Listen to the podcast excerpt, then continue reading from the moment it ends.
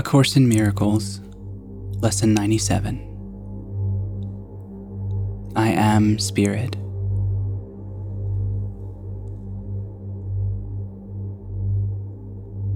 Today's identity identifies you with your one self. It accepts no split identity, nor tries to weave opposing factors into unity. It simply states the truth.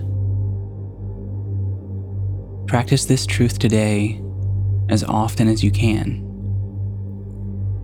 for it will bring your mind from conflict to the quiet fields of peace. No chill of fear can enter for your mind has been absolved from madness, letting go illusions of a split identity. We state again the truth about yourself, the Holy Son of God who rests in you, whose mind has been restored to sanity. You are the Spirit lovingly endowed with all your Father's love and peace and joy. You are the Spirit which completes Himself and shares His function as Creator. He is with you always as you are with Him.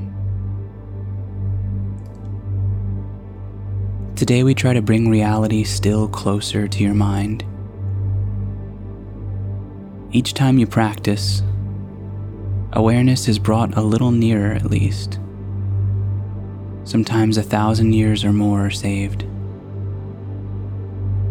The minutes which you give are multiplied over and over.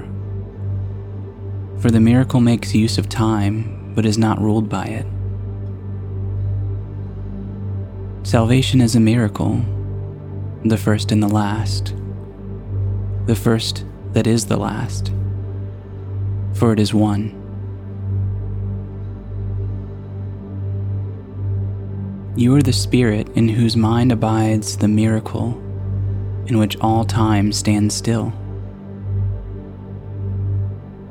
The miracle in which a minute spent in using these ideas becomes a time that has no limit and that has no end. Give then these minutes willingly and count on Him who promised to lay timelessness beside them. He will offer all His strength to every little effort that you can make. Give Him the minutes which He needs today to help you understand. With Him, you are the Spirit that abides in Him and that calls through His voice to every living thing, offers His sight to everyone who asks, replaces error with the simple truth The Holy Spirit will be glad to take five minutes of each hour from your hands and carry them around this aching world where pain and misery appear to rule. She will not overlook one open mind that will accept the healing gifts they bring, and she will lay them everywhere. Everywhere she knows they will be welcome and they will increase in healing power each time someone accepts them as their thoughts and uses them to heal. Thus will each gift to him be multiplied a thousandfold and tens of thousands more. And when it is returned to you, it will surpass in might the little gift you gave as much as does the radiance of the sun outshine the tiny gleam a firefly makes, an uncertain moment and goes out. The steady brilliance of this light remains and leads you out of darkness.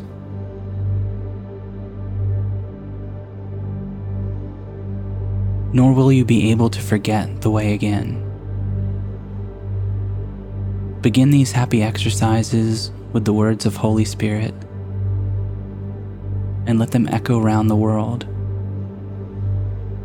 Spirit am I, a holy child of God, free from all limits, safe and healed and whole, free to forgive and free to offer that forgiveness to save the world. Expressed through you, the Holy Spirit will accept this gift that you received of her, increase its power, and offer it back to you. Offer each practice period today gladly to Him, and He will speak to you, reminding you that you are Spirit, one with Him and God, your brothers and yourself. Listen for His assurance every time you speak the words He offers you today, and let Him tell your mind that they are true. Use them against temptation and escape its sorry consequences if you yield to the belief that you are something else. The Holy Spirit gives you peace today. Receive her words and offer them to her.